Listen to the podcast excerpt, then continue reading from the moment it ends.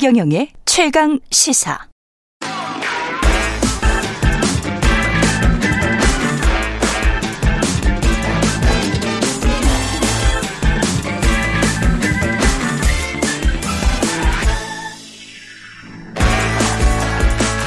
네, 놓치기 아쉬운 그 뉴스 짧고 굵게 한 번 더 짚어드리는 한 번 더 뉴스. 오늘은 미디어 오늘의 노지민 기자와 함께하겠습니다. 안녕하십니까? 네, 안녕하세요. 예, 신당역 스토킹 살인 사건.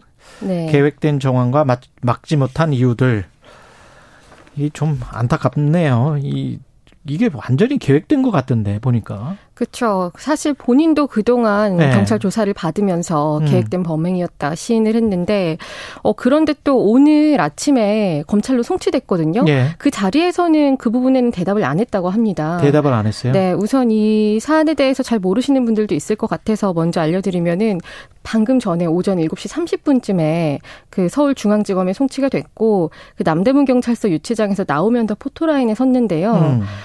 정말 죄송하다. 제가 진짜 미친 짓을 했다라고 말을 하면서도 또 뭐 범행 후 도주하려고 했냐 뭐 이런 데에서는 뭐 대답을 안 하고 뭐 그건 아니다라고 부인을 했다고 해요. 그러니까 어느 정도 본인의 말이 어떻게 참작될지 예상을 하고 말한 것 같은 상황이죠. 지금 좀 뭔가 생각을 하고 있네요. 네. 재판에서 형량이나 뭐 이런 걸 생각하고 있는 것 같은데. 네, 그렇죠. 그리고 이 계획된 범행이었다라는 정황은 오늘 아침 전까지도 계속해서 언론을 통해서 전해졌는데 예.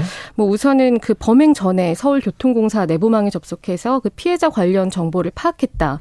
그리고 피해자의 옛 주소지를 4차례 정도 찾아갔다고 하고요. 또 본인 휴대전화도 초기화했다고 알려졌고 또 범행 당일에는 그 일회용 위생모와 장갑을 착용을 했고 겉감과 안감 속이 다른 양면 점퍼도 입었다고 해요. 오. 이렇게만 보면 상당히 치밀하다고 생각을 할 수밖에 없는 부분들이죠. 그러네요. 네, 그리고 지난해 흉기를 구입해서 보관을 해왔는데 이것도 범행에 사용했다 이런 보도도 나오고 있습니다.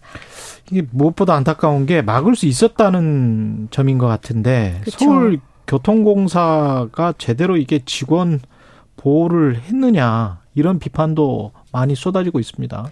네, 그렇죠. 일단은 이 서울교통공사 측에서 전 씨가 불법 촬영 혐의로 이렇게 조사를 받고 있다. 예. 입건됐다고 연락을 받은 게 지난해 10월이에요. 그런데 이게 피해자가 직장 내에 있는지 파악하지 못했다는 이유로 여성가족부에 이걸 신고하지 않았다고 하거든요. 원래는 이제 공공기관에서 직장 내 성폭력 발생하면 여가부에 신고를 해야 되는데 예. 그걸 하지 않았다는 거고 또 내부망을 이용하게 된 상황도 그렇고요. 직위해제된 상태에서. 그리고 또 이미 입사를 할 시점에 음란물 유포 혐의로 범죄 전력이 있었다고 합니다. 예. 그런데 이게 인사상 결격 사유에 해당되지 않아서 걸러내지 못했다는 거죠. 음란물 유포 혐의로 범죄 전력이 있고 벌금형을 받았었잖아요. 네. 그런데도 입사가 됩니까? 네, 그렇습니다. 이게 그 인사 결격 사유 같은 것들이 있는데 예. 여기에 포함이 안 되었던 거죠. 이렇게 벌금형으로 된 경우에는. 그리고 또 지난해에 서울교통공사가 뭐 인사 규정의 그 행안부 지침이 바뀌면서 성범죄 전력도 결격 사유에 포함이 되게 했는데 예. 이게 또 정보통신망법상 음란물 유포 혐의 같은 거는 포함이 안 된다고 해요. 만약에 그 성범죄로 네. 분류가 안 되는 거예요? 그렇죠. 그거는? 정보통신망법에 관한 건 이 성범죄로 인정이 안 되는 상황이었기 때문에 이렇게 개정이 되고 나서 입사를 했어도 걸러내지 못한 상황이었다는 거죠.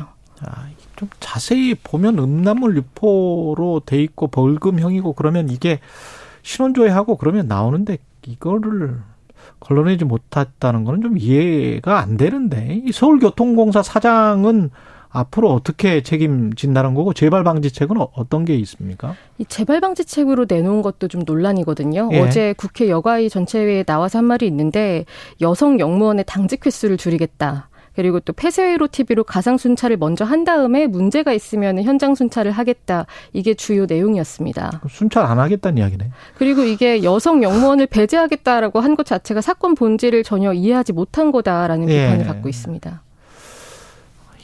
이상하네요. 예. 주무부처 장관도 지금 자유롭지가 못합니다. 비판에서. 네. 김현숙 여성가족부 장관이 지난 16일에 우선은 신당역에 있는 추모 공간을 찾아서요. 여성혐오 범죄로 보지 않는다라고 말을 했고 또 같은 날 국회에 가서는 이 사건을 젠더 갈등으로 보는 것에 동의하지 않는다고 한 거예요. 그런데 정작 그 이 주무부처 장관이 뭐 특정 사건에 대해서 뭐 여성 혐오다, 젠더 갈등으로 보지 않는다 이런 식으로 말을 한 게 예. 오히려 프레임을 더 씌워서 정쟁으로 만들려는 거 아니냐라는 지적이 나오고 있고. 특히 주무부처 장관인데. 그렇죠. 예, 민주당 시의원도 그 정신 빠진 소리를 했던데 네. 그 사람은 주무부처 장관은 아니지만 여하튼 간에. 애초에 이 스토킹 범죄 자체가 스토킹하면 생각나는 게 뭐 대략적으로 뭐 10번 찍어 안 넘어가는 나무 없다 뭐 이런 말들이 옛날에는 많이 나왔잖아요. 예. 지금도 하는 경우가 있고. 예. 그러니까 이 사건의 본질이 뭐 여성 혐오랑 떼어놓기는 어렵다라는 지적이 나오는 이유들이 있는데 뭐 이런 걸 외면을 하면은 본질적인 대응을 하기 어렵다라고 볼 수 있는 거죠. 피의자 측이 언론에 좀 당부한 사안이 있습니다. 네, 이게 언론 보도에 대해서 상당히 여러 차례 문제 제기를 해왔습니다. 예. 특히 어제는 그 유족 측 변호사가 기자회견을 했는데 뭐 고인의 명예가 훼손되질 않기를 바란다. 또 출처를 명확히 밝힐 수 없는 사실에 대해서는 보도하지 말아달라. 또 무리한 취재에 대해서 법적 조치를 하겠다라고 밝혔고요. 그리고 법원에 재판 비공개 및 방청 금지 신청, 또 판결문 비공개 신청까지 했습니다. 그런데 이렇게 된 이유가 처음에 보도된 때부터 쭉 따라와 보면은 어느 정도 이해가 되는 부분이 있는 게요. 우선은 이 불법 촬영 피해자잖아요. 스토킹도 그렇지만 그런데 그 영상물에 대해서 좀 구체적으로 언급을 한다거나 뭐 피해자와 피의자 간의 이런 관계에 대해서 집중하는 보도들이 나왔거든요. 예. 그리고 좀 선정적으로 보도하는 경우 또 이 피의자에 대해서 뭐 이 피의자가 뭐 어떤 뭐 회계사가 됐다더라 아니면은 뭐 대학교 때 어땠다더라 이런 전형적인 성범죄 가해자에 대해서 관심을 자극적으로 이끌어가는 보도들이 많았죠. 아무 그 사건의 맥락과 상관없는 보도들, 예, 신상과 예. 관련된 보도들은 자제하는 게 나을 것 같고요. 코로나 백신 후유증에 대한 정부 책임은 인정된다는 판결이 최초로 지금 왔네요. 네, 지금 한 9건 정도 관련 소송이 진행 중이라고 하는데 예. 그러니까 자신의 피해보상 신청을 거부한 질병관리청의 처분을 취소해달라 이렇게 소송을 제기한 쪽에서 처음으로 승소한 1심 선고 결과가 나왔습니다. 예. 이 소송 제기한 분이 지난해 4월에 아스트라제네카 백신을 맞았는데 접종 다음 날부터 발열이나 다리 저림 같은 증상을 겪었고 약 9일 뒤에는 뇌혈관기형 일종인 대뇌해면기형 그리고 뇌내출혈 진단을 받았고요. 또 이후에 다리 저림 관련해서 단발신경병증이라는 진단을 받았다고 합니다. 이후에 A씨 가족이 이 질병관리청에 진료비 337만여 원, 또 간병비 25만 원을 신청을 했는데 이 코로나 예방접종 피해보상 관련해서 전문위원회가 있잖아요. 그런데 지난해 12월에 보상을 거부했고 올해 2월에 소송을 제기했다가 1심에서 승소한 상태입니다. 이게 첫 사례고 의미가 있죠? 네, 그렇죠.